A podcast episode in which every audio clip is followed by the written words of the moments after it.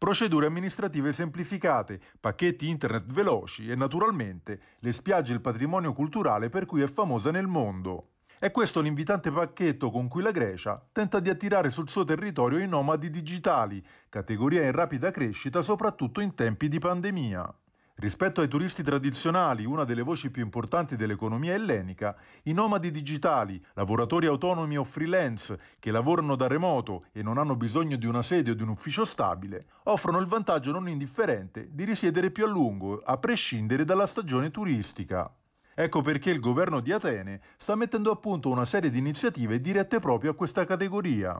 Lo scorso settembre è stata infatti prevista la possibilità di assicurare un visto lavorativo proprio ai nomadi digitali, attraverso una procedura semplificata che richiede meno di dieci giorni.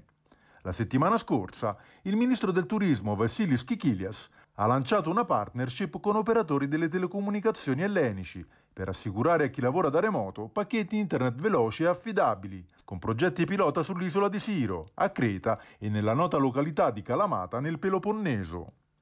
In tanti hanno trascorso lo scorso inverno sulle nostre isole, lavorando al tempo stesso da remoto. È un trend globale, ha dichiarato il ministro Kikilias al lancio dell'iniziativa. I nomadi digitali sono un target a cui puntiamo fortemente per la Grecia, soprattutto per rafforzare le presenze in bassa stagione.